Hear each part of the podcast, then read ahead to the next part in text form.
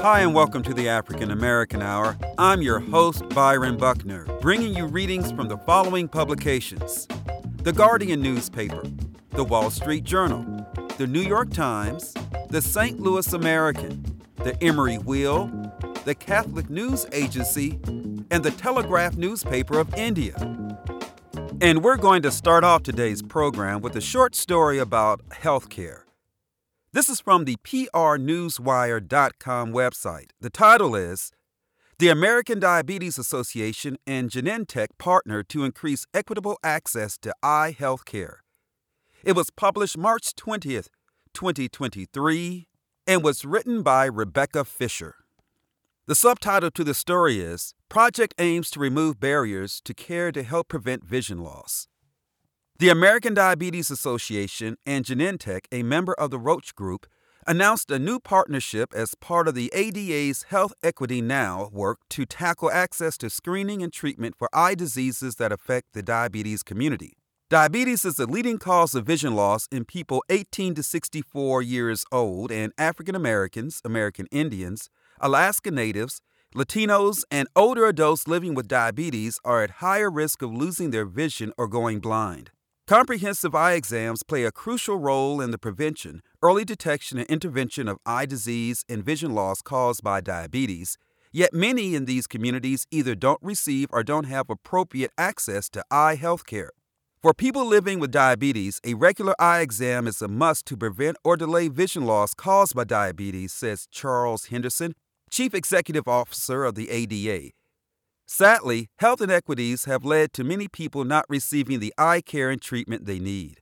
Through this community based program made possible by Genentech, we will identify the barriers to eye health, address those barriers, and support community awareness through screenings and education. The programming will kick off with a pilot in Birmingham, Alabama, in collaboration with community partners to conduct focus groups with African Americans to understand the barriers to eye health in underrepresented communities and provide resources, including education and screenings, to address these barriers. Learnings from this pilot will inform future collaborative work between the ADA and Genentech to improve health equity and eye care for people living with diabetes. Health disparities are a deep rooted and systemic challenge, said Alexander Hardy, Chief Executive Officer of Genentech. Genentech is proud to support the ADA's Health Equity Now program as an important step forward in driving better eye care for all patients. This builds on our commitment to address inequities by advancing inclusive research in ophthalmology, expanding diversity in the field, and improving equitable access to care. This partnership brings together the ADA's and Genentech's shared dedication to health equity and long-standing commitment to people living with diabetes-related eye disease. A pioneer in the field, Genentech continues to research and develop treatments for conditions such as diabetic macular edema, DME, and diabetic retinopathy, which can cause visual impairment and blindness if left untreated. In 2022, Genentech launched Elevatum, a first of its kind study with one of its medicines in underrepresented patients with DME. That was the article. The American Diabetes Association and Genentech partner to increase equitable access to eye health care. It was written by Rebecca Fisher and appeared at the PRNewsWire.com website on March 20th, 2023 at 10 a.m. Eastern Time. The next story on today's program is about Vice President Harris's most recent trip to Africa. The title is U.S. Vice President Harris visits her Indian grandfather's house in Zambia. This was found at the TelegraphIndia.com website, which is the website for the Telegraph newspaper of India. The subtitle is Born in Chennai in 1911, Gopalan was an advisor to first president of Zambia, Kenneth Kaunda, and served as joint secretary to the government of India in the 1960s.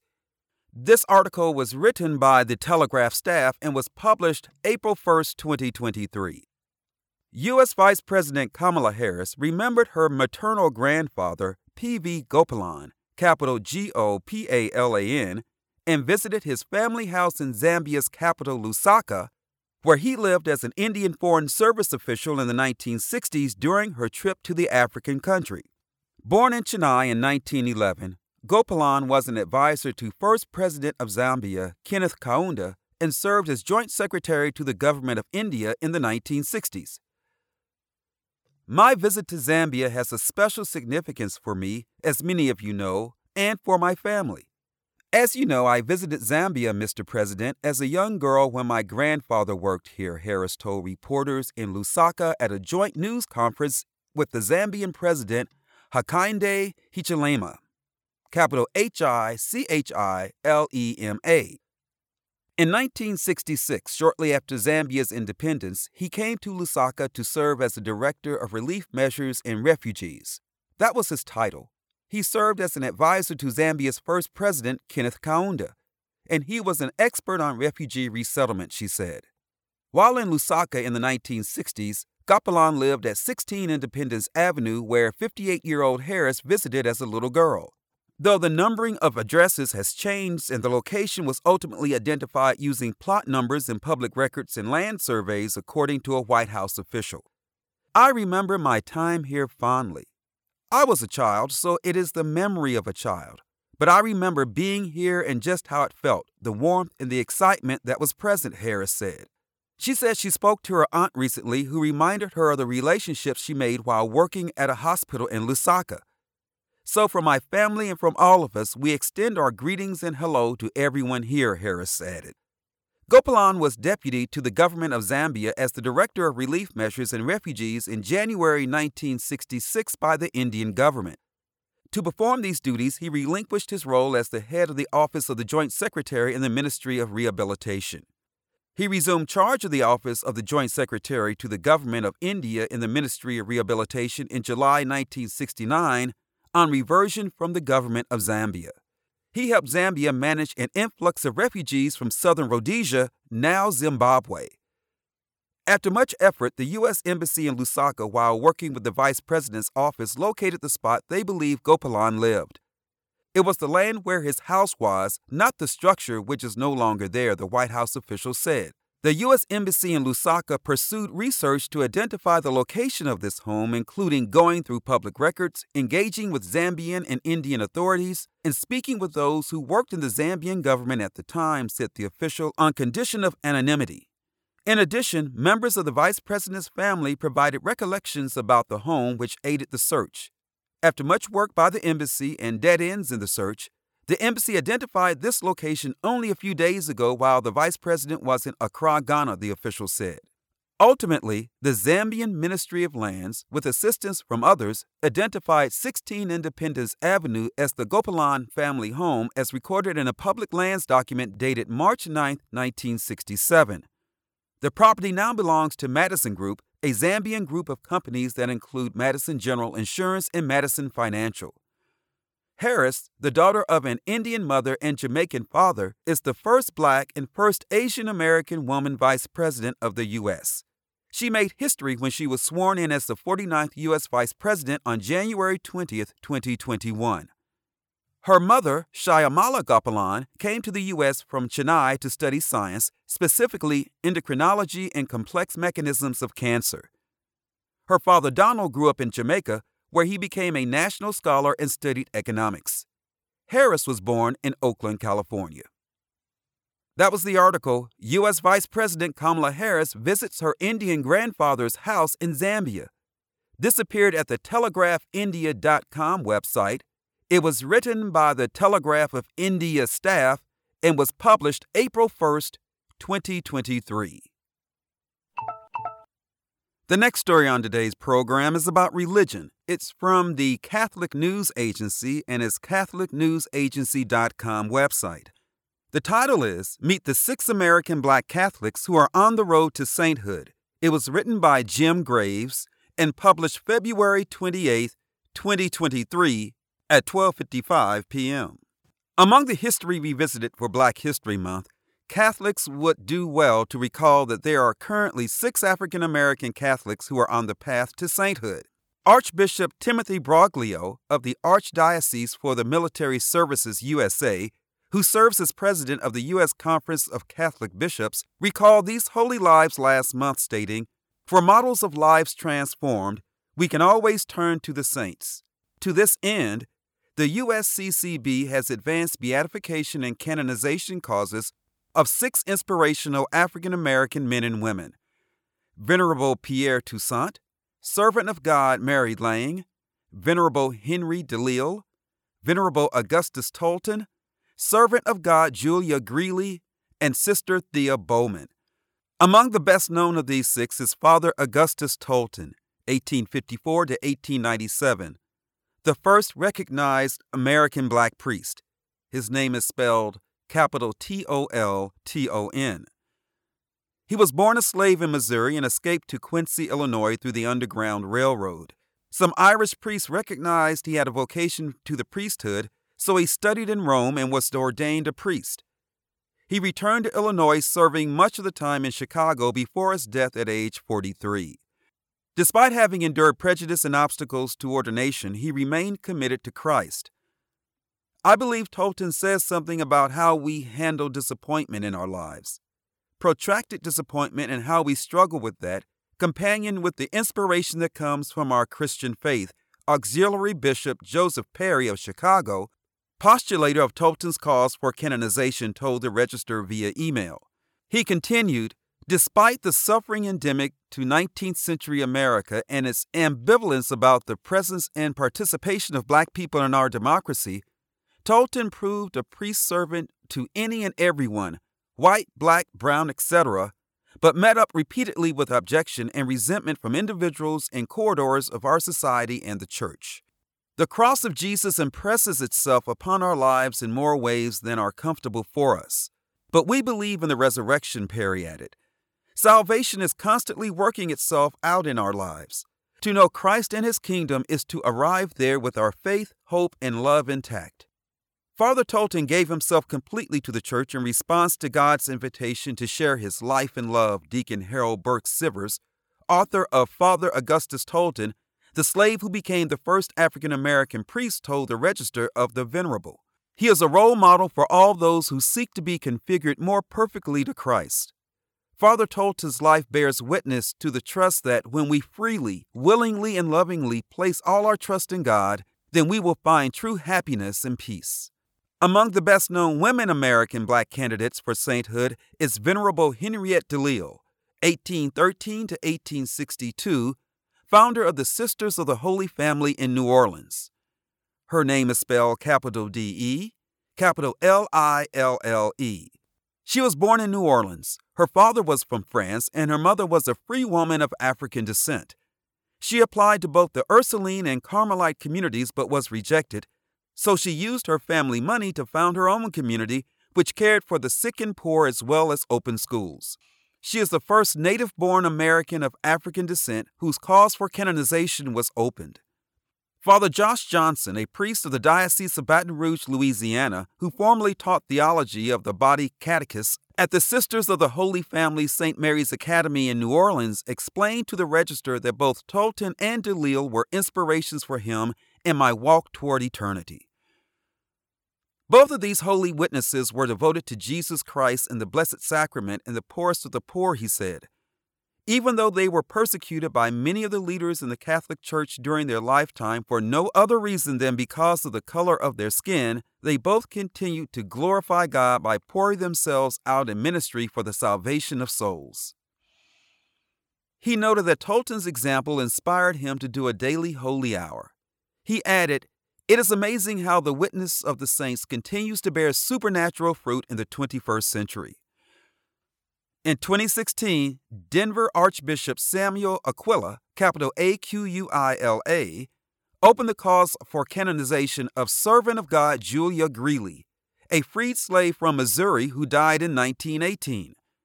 She moved to Denver, converted to the Catholic faith, and was known for pulling around a red wagon filled with items such as food, clothing, and firewood, which she would give to the poor. Father Blaine Burkey, Greeley's biographer, told the Register she loved others, feeding the poor, clothing the naked, and providing fuel for their homes. If someone was sick, she'd come to the house and help take care of them. In describing Greeley, Burkey cited the words of Fellowship of Catholic University Students founder Curtis Martin. Born a slave, half blind, poor, the object of racism and alone, Julia simply lived the gospel of Jesus Christ and loved.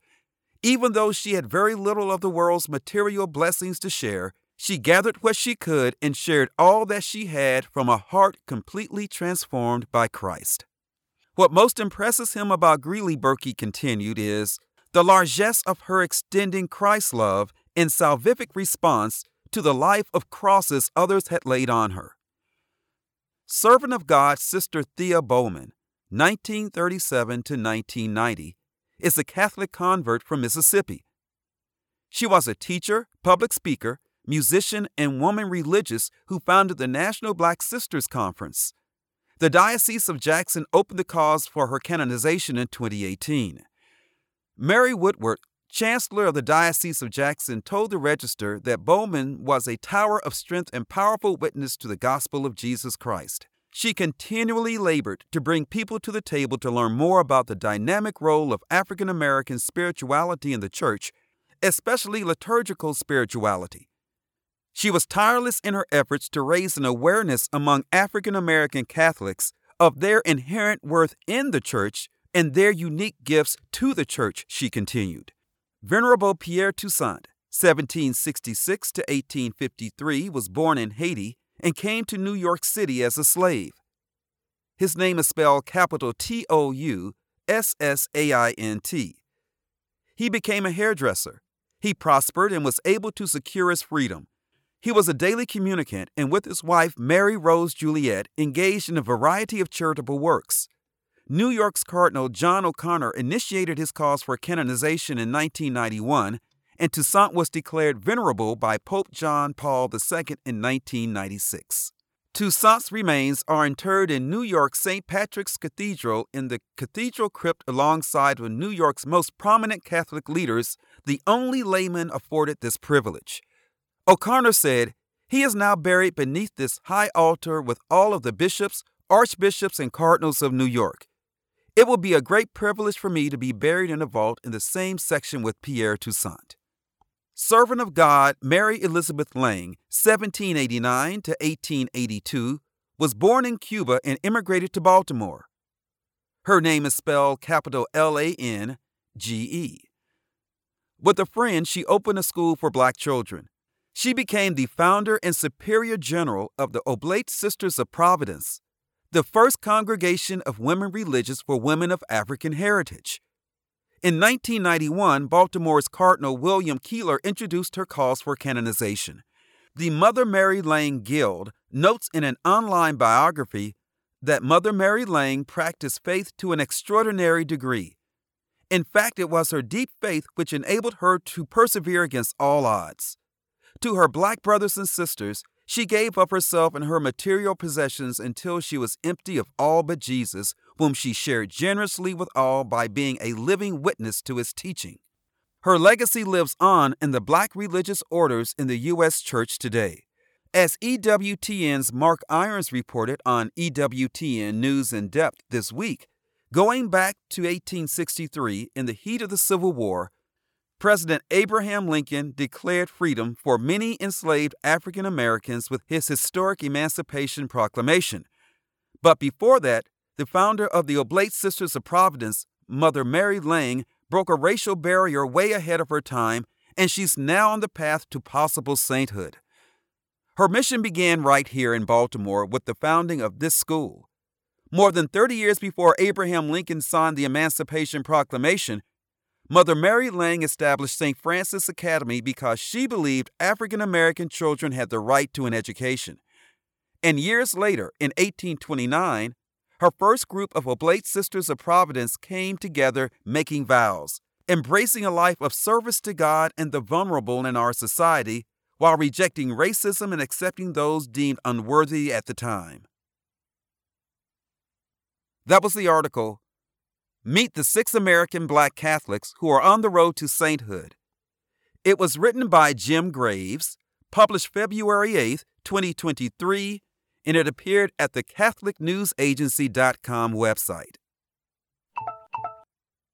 The next reading on today's program is from the Emory Wheel newspaper, which is the student newspaper of Emory University in Atlanta, Georgia. The title is Former NFL wide receiver, NASA astronaut speaks on journey to outer space in Emory lecture.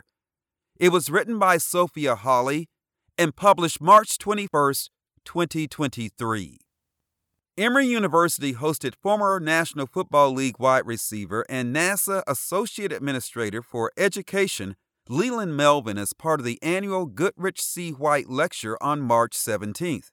The event was virtually open to university community members and featured an audience Q&A portion. Titled Chasing Space, Melvin's speech centered on his journey to outer space in February 2008 and the obstacles he faced. He said he hopes his story can inspire others to come together for the survival of our civilization. Melvin attributed the start of his journey to former U.S. President John F. Kennedy's 1961 goal of sending humans to the moon and back within the next decade. The same year, Martin Luther King Jr. consoled the Freedom Riders after they were attacked in the Deep South. Melvin noted that there was a juxtaposition between the beginning of the mission to the moon one of the most technologically advanced events at the time, and people fighting to secure their basic rights throughout the country. A few years later, Melvin watched as Neil Armstrong took his first steps on the moon on July 21, 1969. I was five years old when the moon landing happened, Melvin said. I was the antenna engineer. I was holding the rabbit ears on the black and white Sylvania television set so my parents and my sister could watch One Small Step for Man live.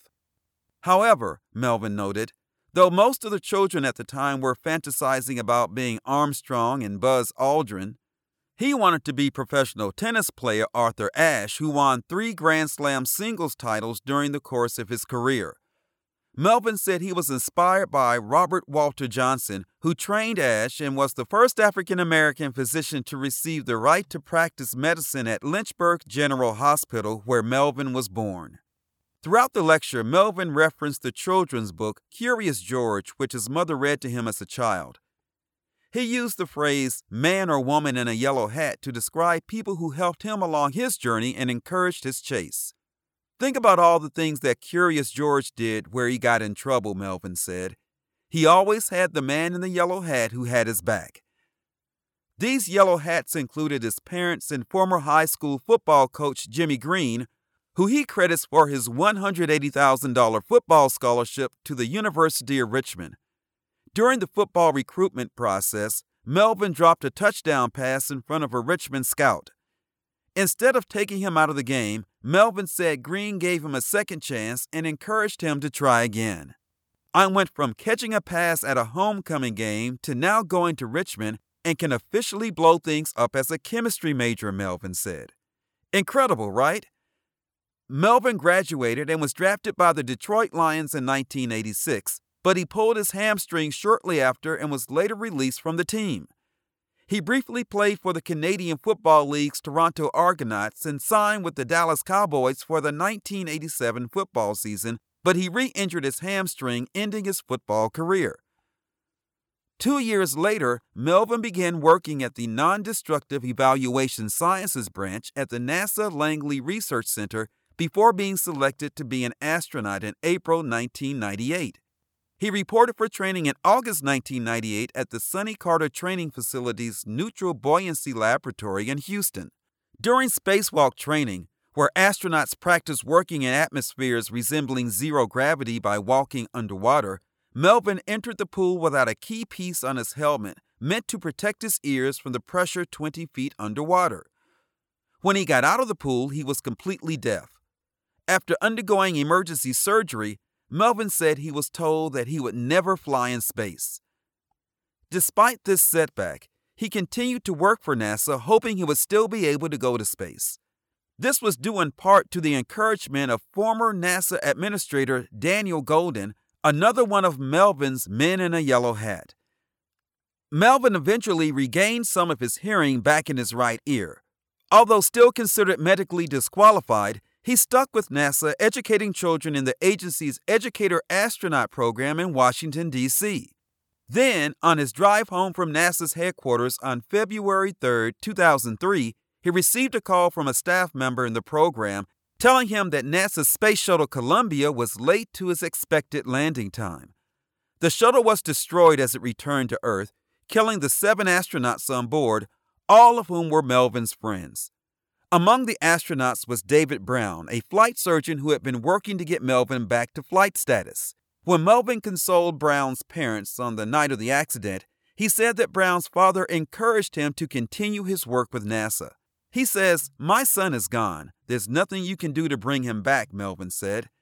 The biggest tragedy would be if we don't continue to fly in space to honor their legacy. He's already thinking about the legacy of his son and the crew and what we have to do to honor that. And I was shored up with so much emotion and resilience and grit to figure out how I'm going to fly in space to honor the legacy because I'm not medically qualified to fly. This conversation drove Melvin to figure out how to fly in space to honor that legacy. Former NASA Chief Health and Medical Officer Richard Williams was Melvin's ultimate man in a yellow hat. Williams, who was the head of all flight surgeons, told Melvin that he believed he could go to space, defying other world renowned doctors and surgeons. Melvin later traveled back to Houston and was assigned his first mission to serve on board the Space Shuttle Atlantis in February 2008. One person is all it took to believe in me, Melvin said. Melvin boarded Space Shuttle Atlantis in February 2008 with the goal of installing the European Space Agency's Columbus laboratory on the International Space Station. As the shuttle arrived and first attached to the space station, Melvin said that he knew he was doing something really powerful. His crew was invited to the Russian segment of the space station to have a meal while orbiting Earth at 17,500 miles per hour and seeing sunrise and sunset every 45 minutes with people from Russia and Germany. During their meal, the astronauts each took turns looking out at their hometowns, speculating about what their parents might be doing at that moment, and listening to music together. Melvin described the cognitive shift he felt in that moment, known as the overview effect. You see everyone that was, is, and will be on planet Earth, Melvin said. We had this moment it was so surreal, it changed my life. Melvin noted that even places with unrest seem tranquil and beautiful from above.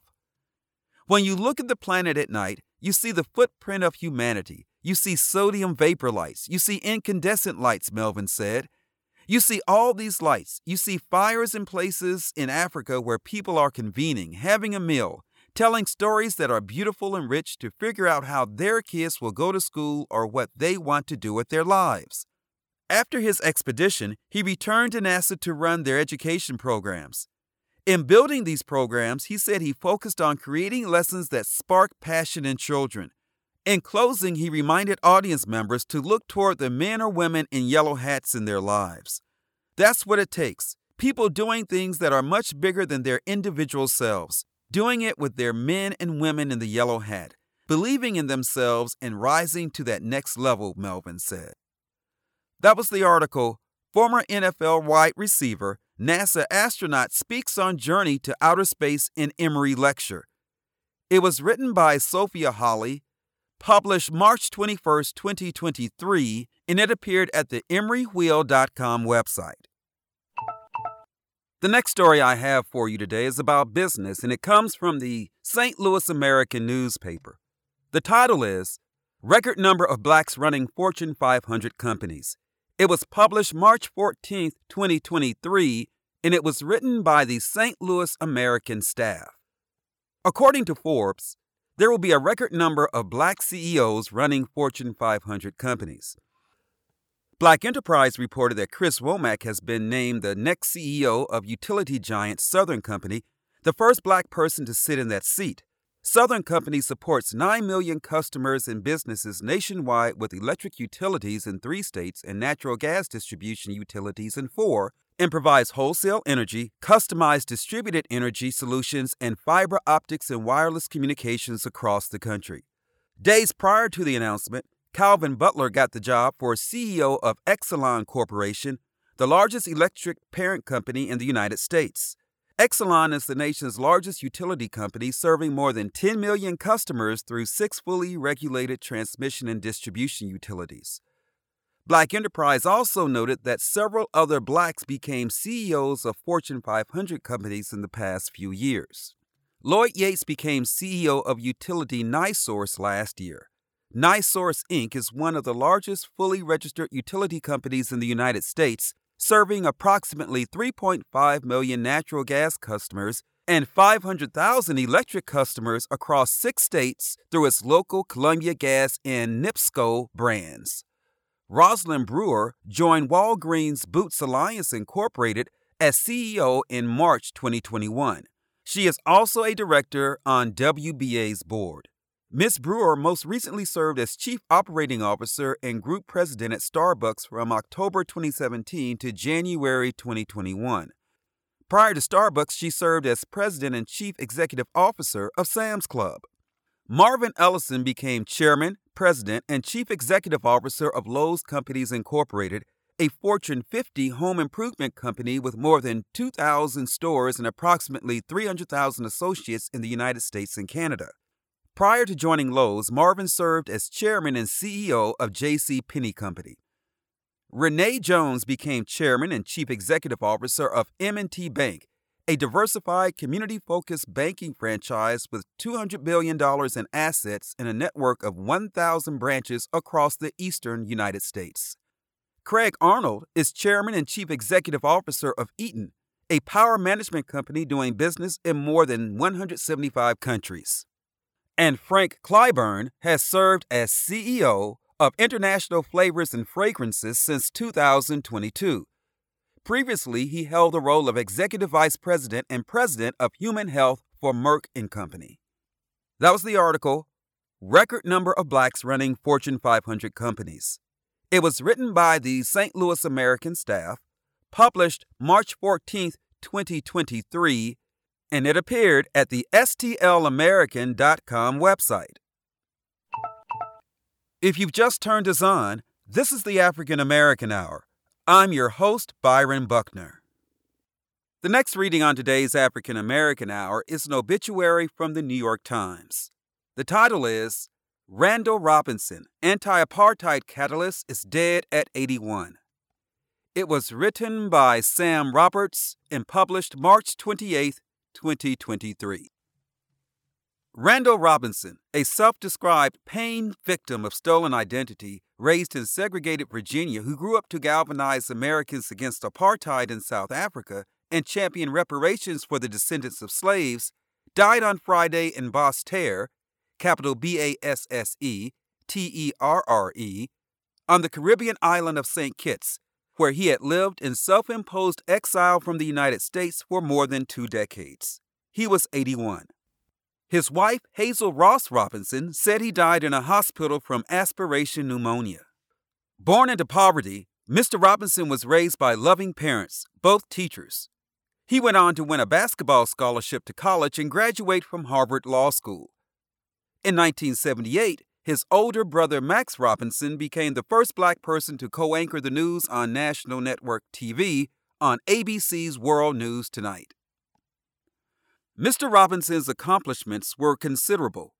Through sit ins, hunger strikes, and other protests as the president of the lobbying and research organization TransAfrica, as a founder of the Free South Africa movement, and on behalf of Haitian refugees. In 1984, Representative Don Edwards, a California Democrat, called him the most effective foreign policy catalyst in recent history.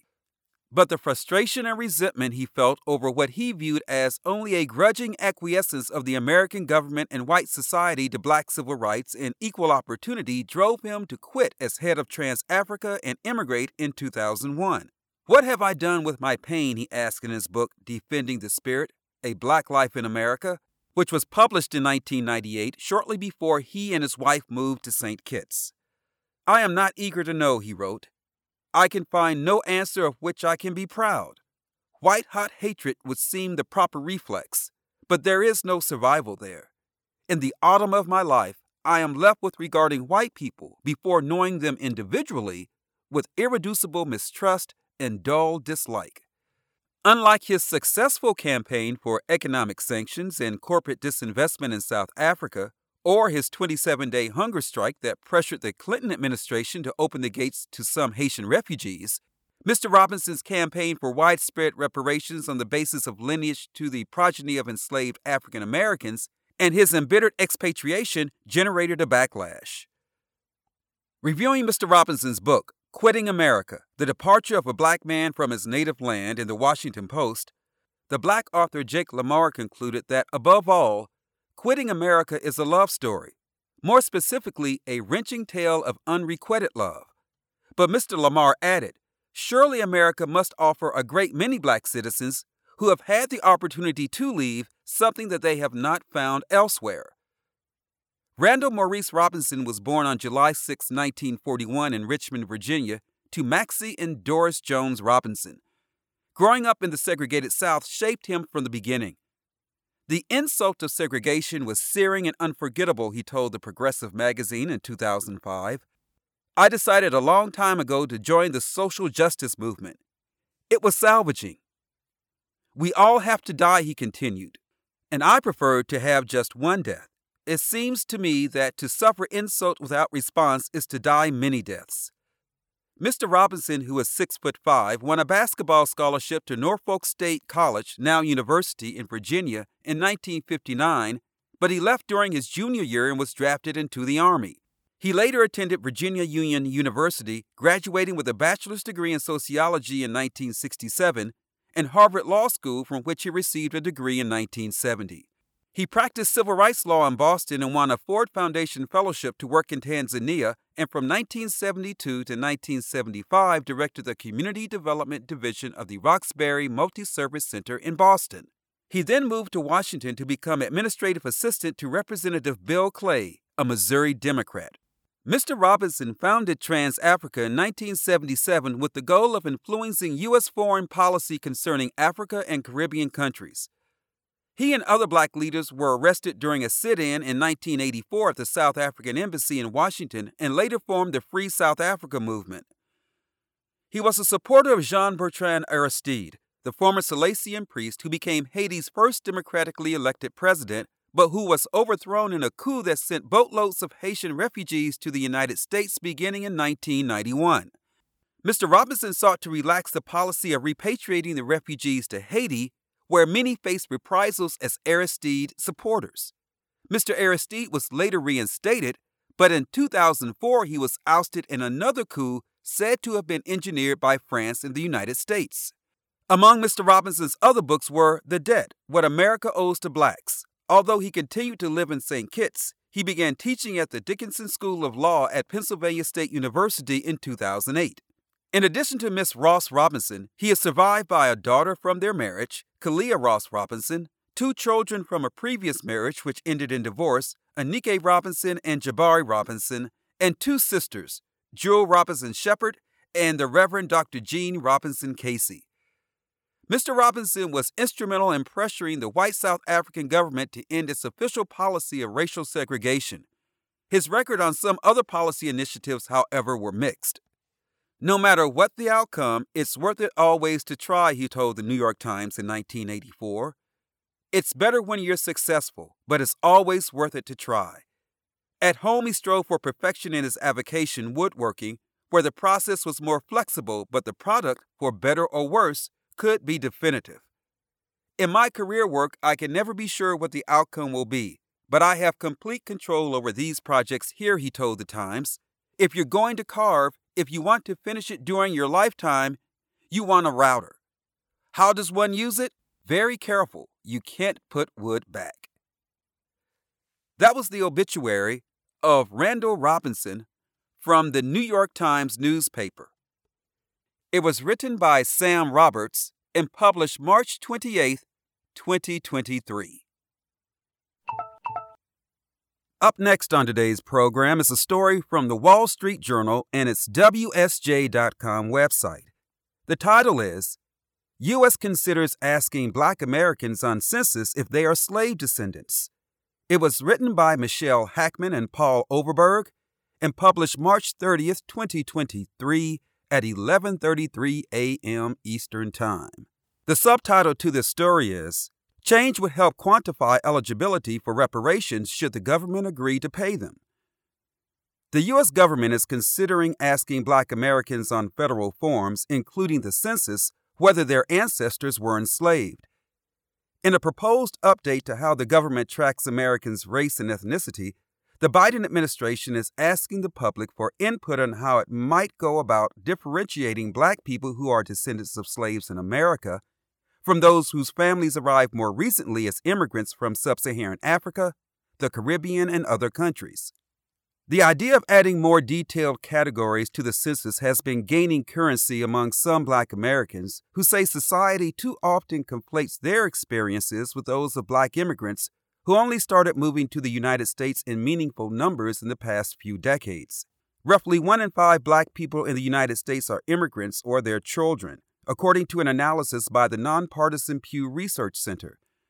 Supporters of the change say one reason they are pushing it is to quantify who would be eligible to receive reparations for slavery should the government ever agree to pay them. An effort to make such payments has stalled in Congress, though local efforts have gained some steam. In San Francisco, the city's Board of Supervisors is debating a proposal to award eligible black residents up to $5 million per person in restitution, one of a menu of preliminary recommendations that include free homes, guaranteed incomes, and debt and tax relief. Research by the Federal Reserve Bank of Minneapolis and by researchers at Duke University, among others, shows that black Americans whose ancestors were enslaved tend to lag behind in wealth and education compared with more recent arrivals. America sees black people as a monolith, said Chad Brown, spokesperson for the National Assembly of American Slavery Descendants, which backs reparations and is pushing for the change. When you say all black people are the same, you are ignoring differences in culture, ancestry, economics, and you are doing a disservice to everyone lumped into that group.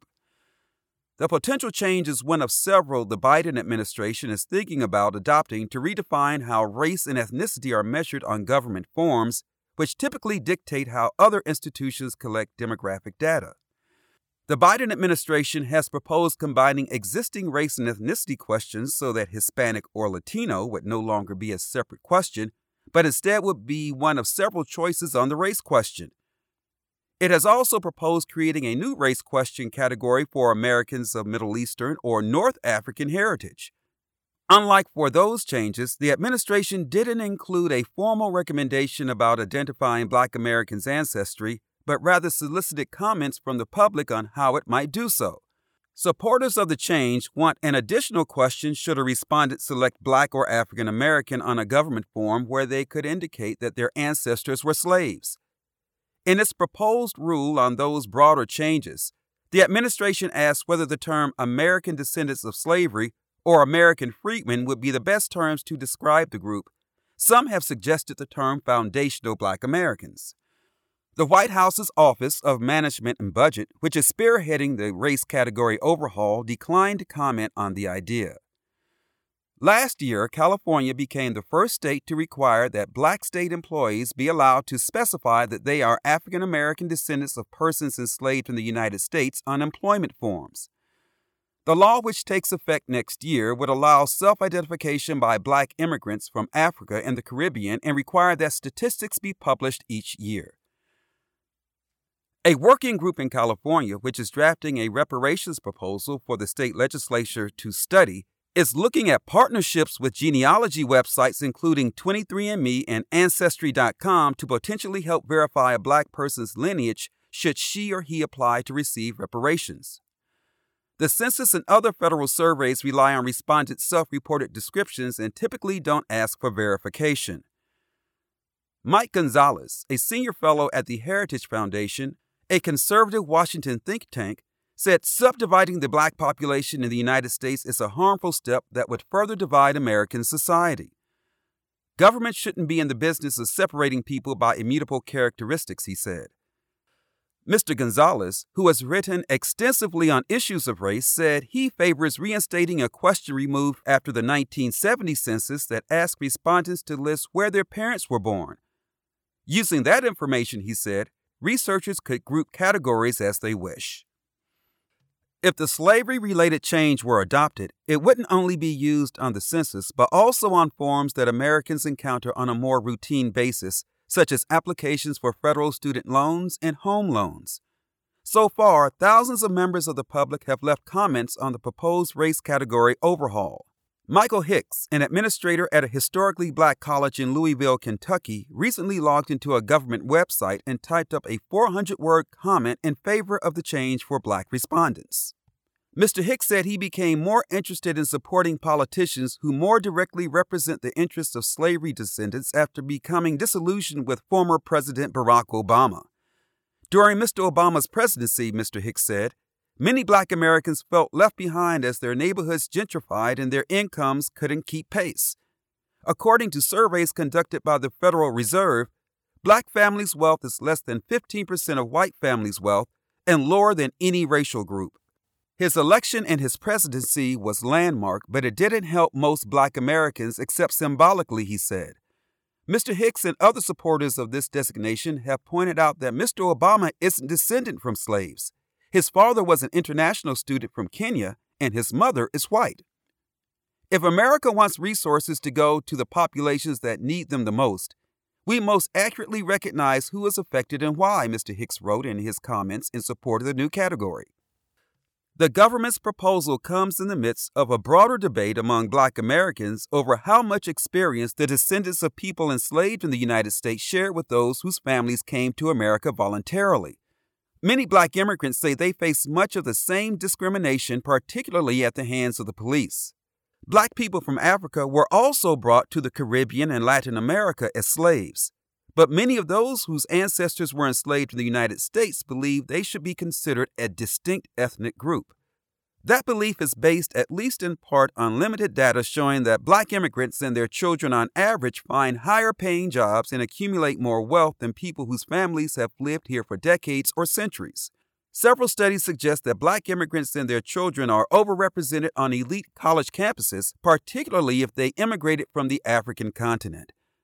Because the black population isn't systematically categorized along such lines, research on those outcomes is limited. There's still a lot we don't know, and it would be easier to start knowing those things if we could better document the black population, said Camille Charles, a professor of sociology and Africana studies at the University of Pennsylvania who has researched black student populations at elite schools and supports more detailed data collection. That was the article U.S. considers asking black Americans on census if they are slave descendants. It was written by Michelle Hackman and Paul Overberg, published March 30th, 2023, and it appeared at the Wall Street Journal's WSJ.com website. Next, I have a story for you from the Guardian.com website. The title is King Charles signals first explicit support for research into monarchy's slavery ties. It was written by David Conn, Aamna Mohdin, and Maya Wolfe-Robinson. It was published Thursday, April 6, 2023. King Charles has, for the first time, signaled his support for research into the British monarchy's historical links with transatlantic slavery after the emergence of a document showing a predecessor's stake in a slave trading company. Buckingham Palace released a statement after it was contacted by The Guardian about the extensive history of successive British monarchs' involvement and investment in the enslavement of African people. The Guardian has published a previously unseen document showing the 1689 transfer of 1,000 pounds of shares in the slave trading Royal African Company to King William III from Edward Colston, the company's deputy director. Buckingham Palace did not comment on the document but said it supported a research project co sponsored by Historic Royal Palaces, HRP, which manages several palaces, into the monarchy's involvement in the slave trade. Historians specializing in the monarchy's centuries long involvement in the enslavement of African people cautiously welcomed the palace's statement, but said much more needed to be done. A spokesperson for the palace said, This is an issue that His Majesty takes profoundly seriously. As His Majesty told the Commonwealth heads of government reception in Rwanda last year, I cannot describe the depths of my personal sorrow at the suffering of so many as I continue to deepen my own understanding of slavery's enduring impact. That process has continued with vigor and determination since His Majesty's ascension. Historic Royal Palaces is a partner in an independent research project which began in October last year that is exploring, among other issues, the links between the British monarchy and the transatlantic slave trade during the late 17th and 18th centuries. The spokesperson added, as part of that drive, the royal household is supporting the research through access to the royal collection and the royal archives. It is understood to be the first time Buckingham Palace has publicly stated that it supports such research into the royal family's troubling history. Colston has become a notorious figure since historians and campaigners in Bristol challenged his portrayal as a benefactor in his home city, culminating in Black Lives Matter protesters toppling a statue and dumping it in Bristol Harbor in 2020. The document recording Colston's share transfer to William III was found in the archives by Dr. Brooke Newman, a historian at Virginia Commonwealth University, on a research trip to London in January. She is writing a book, The Queen's Silence, on the British monarchy's involvement in slavery and its modern failure to acknowledge it. She was commissioned as a consultant by The Guardian's Cotton Capital Project, which has investigated this newspaper's links to the enslavement of African people. She said the Colston transfer to the king offered clear evidence of the British monarchy's central involvement in the slave trade and the importance of slavery to the monarchy's wealth. There is no doubt that the centuries of investment in African slavery and the slave trade contributed hugely to building the status, prestige, and fortune of today's royal family, she said. The profits from the slave trade and from the industries built on the labors of enslaved people in turn funded the expansion of the empire, which generated vast further wealth for Britain and its royal families. King Charles has previously made public expressions of regret at the suffering that slavery inflicted describing it as an appalling atrocity when visiting a former slaving fort in Ghana in November 2018. In the speech to Commonwealth nations in Rwanda last June, Charles said ways must be found to acknowledge our past, including slavery, which he called the most painful period. However, he has been criticized by campaigners, including representatives of Caribbean countries where enslaved people were forced to work on British owned plantations for generations, for expressing only generalized sorrow and not explicitly acknowledging the monarchy's role. The latest statement appears to represent a step closer towards that admission and will put a spotlight on the research the palace has said it supports. That research is the PhD project of a historian, Camilla de Koning. Funded by the Arts and Humanities Research Council, the research is being co supervised by HRP and Dr. Edmund Smith of Manchester University. De Koning's research will investigate the monarchy's involvement in the slave trade and engagement with the empire. It is due to be completed by 2026. Eric Phillips, the vice chair of the CARICOM Reparation Commission, which represents 20 Caribbean countries where European powers enslaved people to work on plantations, welcomed the king's support for the research, but said Charles should acknowledge the monarchy's involvement now. I do believe King Charles knows enough to apologize, and should. 2026 is several years away, and the issue of reparations is only gaining momentum, Phillips said. As such, King Charles should extol the British government to engage CARICOM through a special commission to fully appreciate the impacts and legacies of the slave trade and to find practical solutions to address reparatory justice. Historians said the palace's statement was a welcome step, but that more resources needed to be committed to the issue. Professor William Pettigrew, the lead investigator for the Register of British Slave Traders Project, which is compiling a full account of Britain's involvement in the transatlantic trade in enslaved African people, said he welcomed the fact that the palace has acknowledged the importance of this kind of research. However, other major national institutions have themselves initiated, commissioned, and financed substantial investigations into their own involvement in this history, he said the monarchy could lead by doing more. Newman said supporting the work of one PhD researcher does not go anywhere near far enough.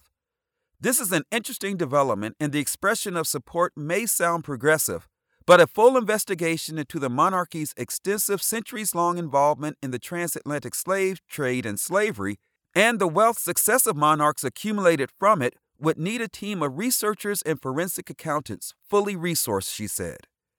Dr. Halima Begum, capital B E G U M, the chief executive of the Runnymede Trust, a UK based race equality think tank, said she welcomed the palace's support, but that a royal commission was needed to fully investigate the history and legacy of slavery and colonialism. Such a move could really inspire millions of British citizens and citizens across the Commonwealth, she said, adding that it could become a healing moment in which British institutions and the British people themselves reflect on the impact, the nuances, and ongoing legacy of historical racism in this country and continue to take the measures required to address its consequences at all levels. That was the article. King Charles signals first explicit support for research into monarchy slavery ties. It was written by David Conn, Aamna Mohdin, and Maya Wolfe-Robinson and appeared at the Guardian.com website on Thursday, April 6th, 2023. That's all for this week. If you would like to listen to this program again or check out archived editions of the African American Hour, you can find them wherever you get your podcasts or at the audio reader website at reader.ku.edu. I'm Byron Buckner, and thank you for listening to the African American Hour.